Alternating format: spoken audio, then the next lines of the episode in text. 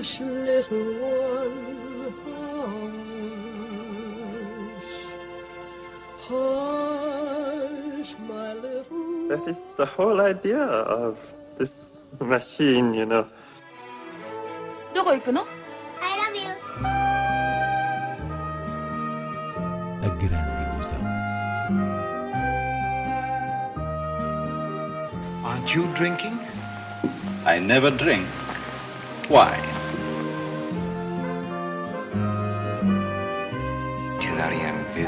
J'ai tout vu. Tout.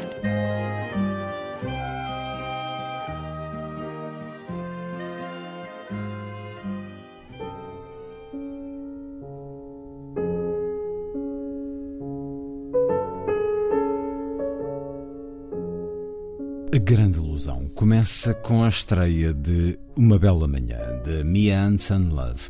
Inês Lourenço, um filme onde vemos Lea Seydoux num papel muito mais despojado do que as suas últimas produções internacionais. Esse é um dos aspectos mais bonitos do filme de Mia Hansen Love, porque permite a esta atriz, que agora parece que está em todo lado, regressar às origens e assumir uma personagem próxima do comum dos mortais. Mas este regresso às origens é também da própria realizadora, que nos dois filmes anteriores anda um pouco perdida, em rodagens na Índia e na ilha sueca onde Ingmar Bergman viveu e que agora volta em magnífica forma ao cenário de Paris para retratar um momento da vida de uma jovem mãe solteira, viúva há cinco anos, que reencontra um amigo casado, vive com ele uma paixão intensa, ao mesmo tempo que tem o pai com uma doença neurodegenerativa numa fase avançada em que já não é possível mantê-lo no seu apartamento, é preciso procurar o melhor lar para o acolher. Esta questão do pai doente é a parte mais autobiográfica da história, porque Anson Love testemunhou esse quadro degenerativo no seu próprio pai, sendo, tal como a personagem, um antigo professor de filosofia e por isso alguém que sente particularmente os efeitos da degradação mental e mesmo da visão, uma vez que o que ele mais valorizava era a leitura e o pensamento. Aí o filme Dance and Love é de uma sensibilidade extraordinária ao pôr a biblioteca pessoal desse pai, os seus livros, como um dos assuntos mais importantes do processo de aceitação uh, do fim deste homem.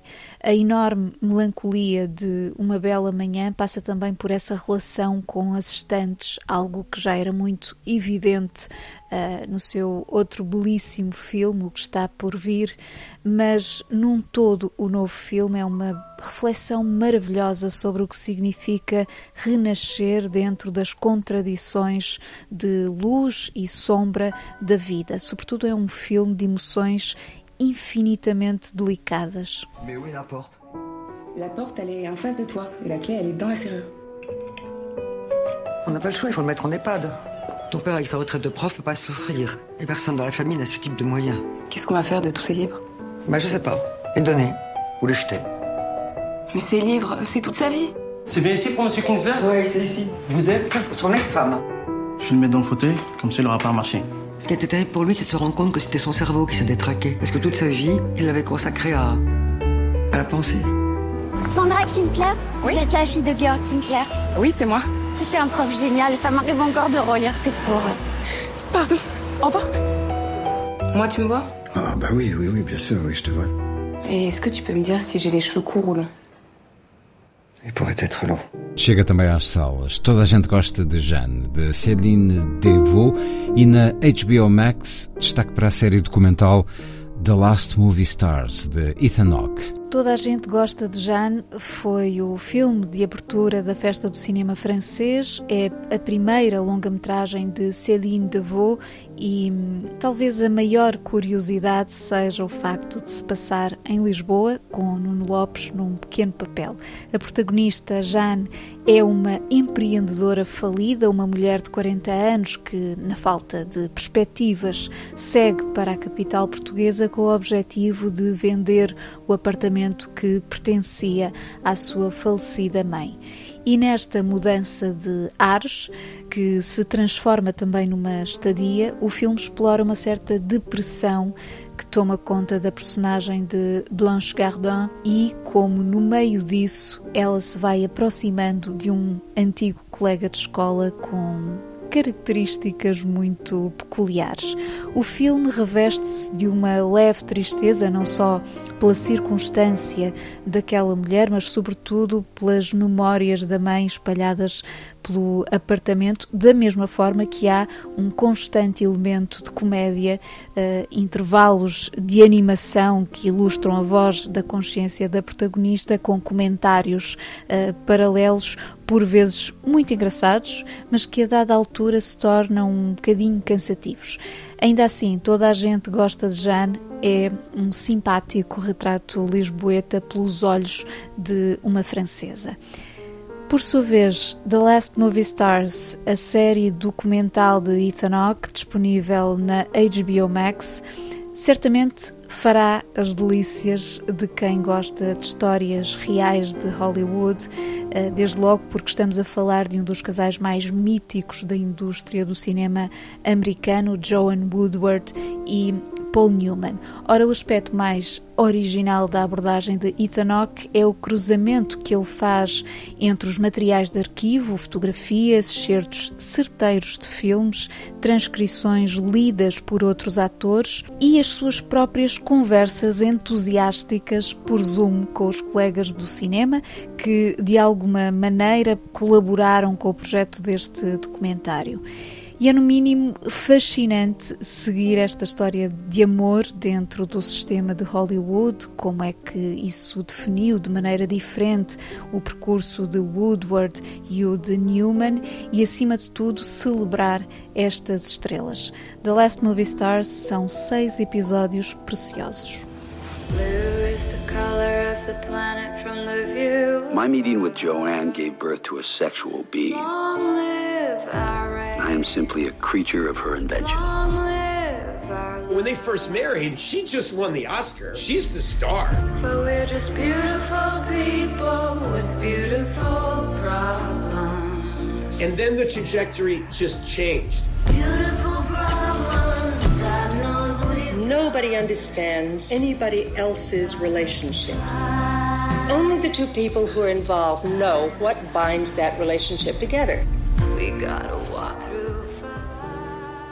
Seguimos com outras propostas em Coimbra e no Porto.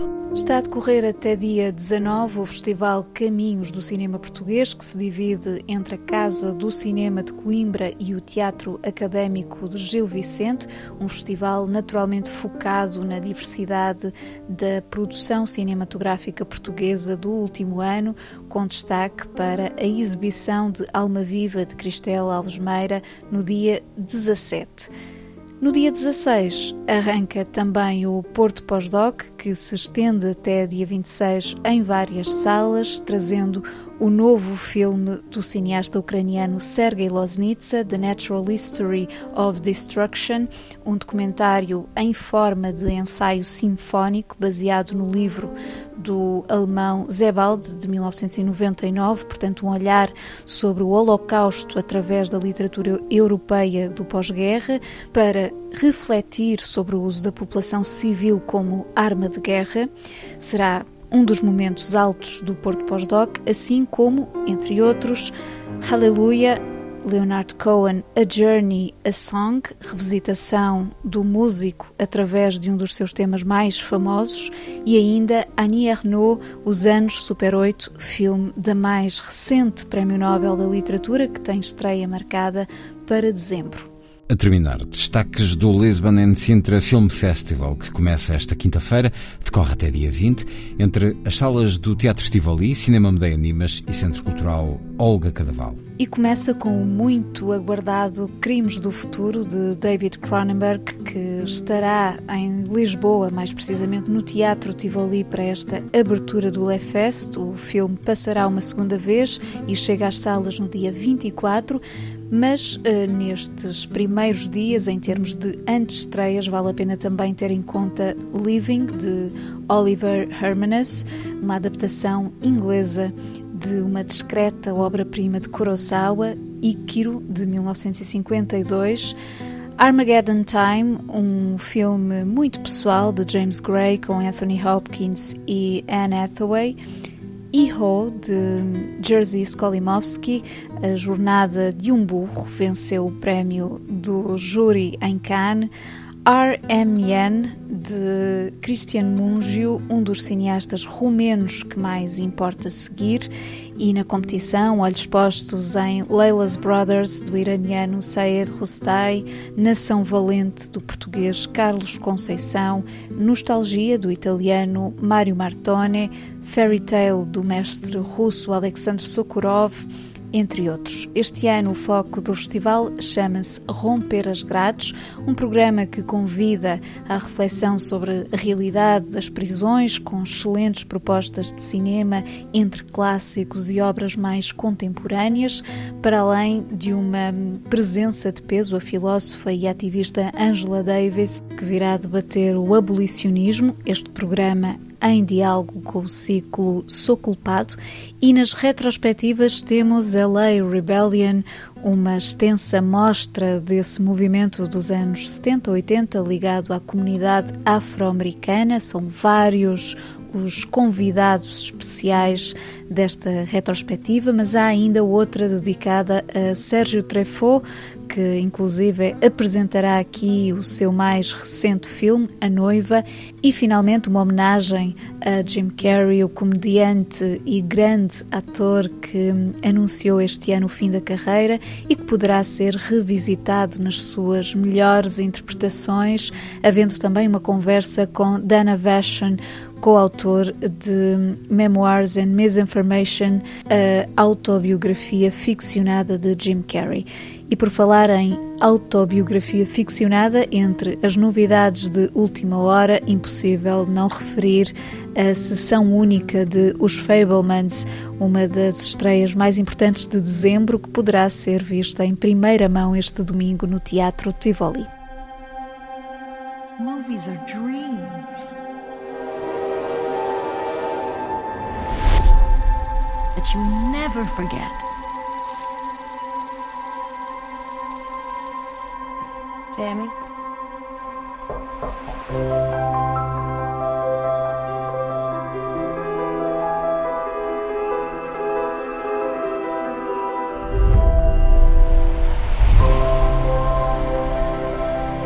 The lights change how everything looks. It's hard to find our house. Ours is the dark house with no lights. In this family, it's the scientists versus the artists. Sammy's on my team, takes after me.